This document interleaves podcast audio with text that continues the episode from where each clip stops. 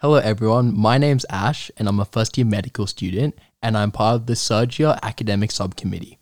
Welcome to another episode of our podcast, Behind the Scalpel.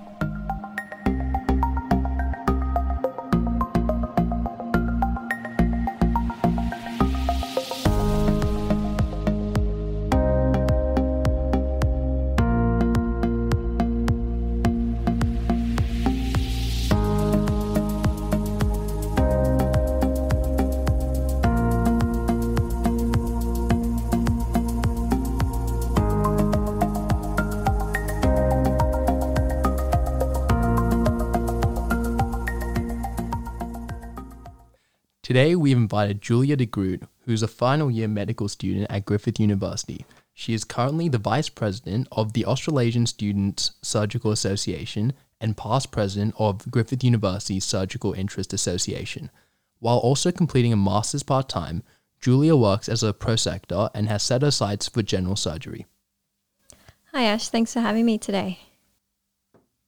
To get things started, what got you interested in surgery and when did you realize? That's a great question. I guess I'd have to take it back to um, why I wanted to do medicine in the first place. So I started to think about medicine late high school. I was working at a pharmacy and I really enjoyed interacting with the patients that came into the pharmacy there. So late high school, I started studying hard and trying to get a high um, OP to get into medicine. And eventually, I did an undergrad in biomedical science and then did the GAMSAT and then got into medicine at Griffith. So I started thinking about surgery specifically probably late in undergrad. You always see surgery in movies and TV shows, and it just looks so cool like the high pressure environment and everyone working together, and then having the patient get better at the end of the surgery. So that idea was always exciting to me. I also liked the idea of working with my hands I love doing little fine tasks with my hands, like crafts and things. And I just thought it might be something that I would hopefully be good at eventually. So, so once I was in med school, I started looking into the different surgical pathways, and we know there's nine or so different surgical pathways. So, the main trouble was trying to figure out which one I wanted to do, and making sure that I was ready to um, deal with the difficult lifestyle balance and the hard hours. So during first year, I just tried to figure out which of the specialties I wanted to do, and I was leaning towards general surgery. So the reason for this was there's a lot of range in general surgery. Uh, you have trauma surgery, transplant surgery, upper GI, colorectal, hepatobiliary, and breast and endocrine surgery. So there's a lot of variation in general surgery. And I also liked that there are more positions, so it can be a little bit less competitive to get into. So ideally, I didn't want to spend too many years trying to get onto the program each year. And what solidified um, wanting to do surgery was being able to do a surgical rotation in third year. So I had seven weeks in colorectal surgery. And although um, I don't think colorectal surgery is the right subspecialty I want to get into. It definitely solidified my love for general surgery and that I've chosen it as a career pathway for myself. So that's about the um, the pathway of how I got inspired to do general surgery one day. Cool. Is there a particular memory that stands out to you?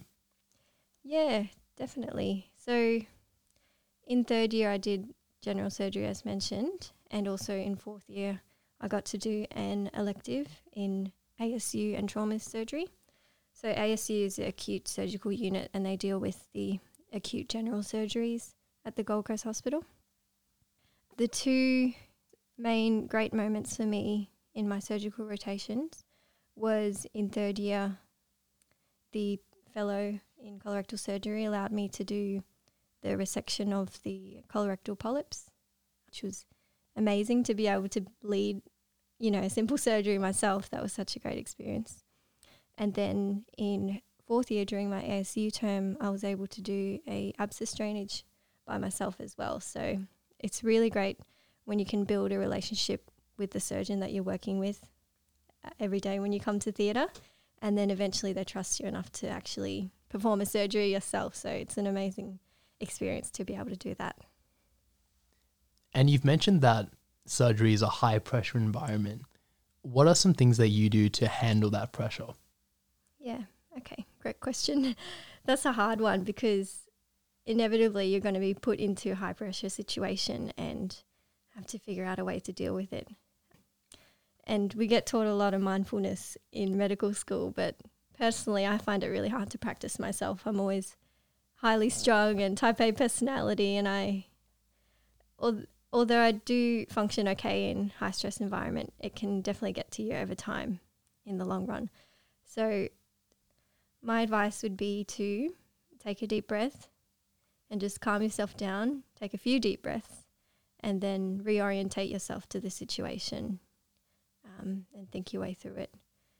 We all make mistakes, and we're going to make heaps of mistakes as a medical student at the hospital. it's definitely inevitable, but remember that you are learning, and as a student, you don't have full responsibility for your mistakes in the hospital because there's always somebody above you. So, I guess first acknowledge that you are going to make some mistakes and try to stay calm, collected, and admit to your mistakes, of course, and try to f- learn from them and see how you can do better next time.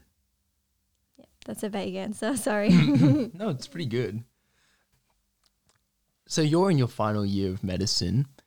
What are some things that you've done during medicine that has helped you explore your interest in surgery? Yeah, great question. Okay, there's a there's a lot to this question. Um, there's a lot you can do in four years of medical school and even before that. So I'll just go through what I did personally first, and then we can talk about things you can do generally.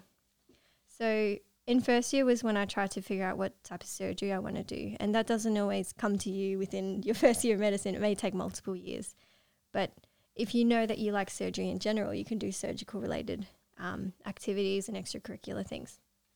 So in first year, I joined um, Surgia as a surgical skills subcommittee and also um, joined the mentorship program subcommittee. And I think joining a surgical society is a great way to meet other people that are also interested in surgery.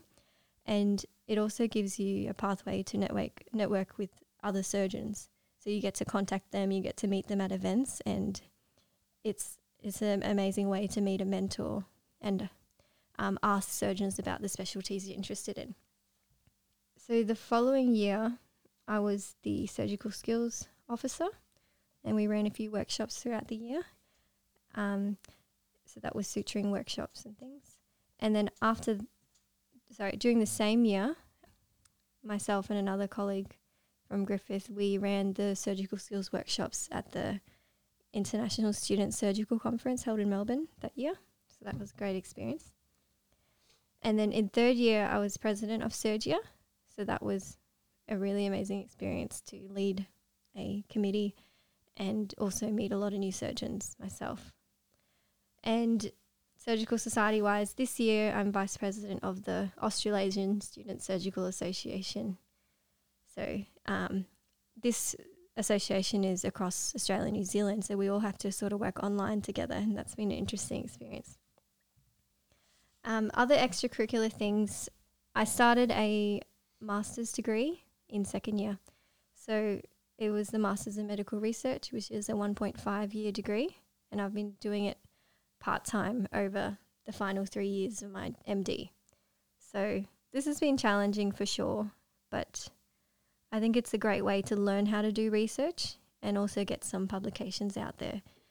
Um, it's it's a lot of work on top of you know MD study, but as long as you try to spread it out and try to balance your other activities. It's definitely possible, but it may not be for everyone, that's all.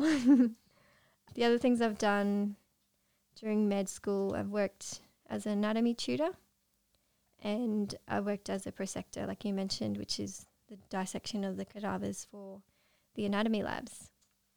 Um, as for this year, I presented a couple posters at RACS about COVID and surgical societies. And then the other one was about my dissection, which I did as a selective. So, as you know, you can get CV points for research, for general surgery, and a lot of other surgeries. And presenting a poster at a conference is a great way to get some extra points. And you can do that during med school. So, that's about the summary of my extracurricular activities throughout med school.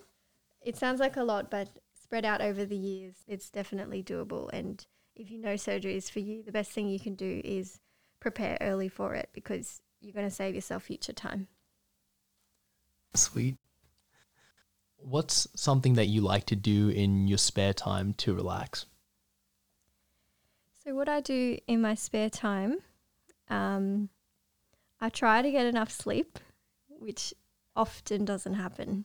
Um, so, that's probably one of the main things you can do to feel better um, in your day and be less stressed is get enough sleep, but easier said than done. um, the other things I do is exercise. So I go to the gym and I train um, in aerial acrobatics, known as aerial silks, and I do that three times a week. And this year I've been competing in competitions, so it's been a really great um, hobby I've been working on for the past um, three years of med school. So that keeps me motivated and going. And other than that, just seeing um, friends and spending time with my partner. And I guess that with everything else that fills up just about all of my time on top of placement as well. So yeah, that's those are the things that I that are my hobbies.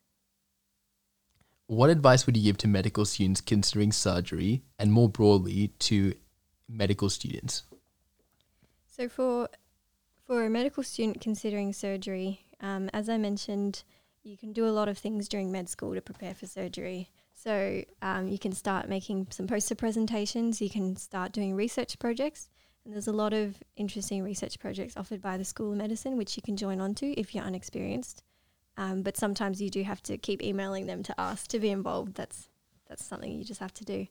Um, you can do an additional degree, which is a very difficult feat, but you can do a shorter one like a diploma, um, a graduate certificate, that kind of thing.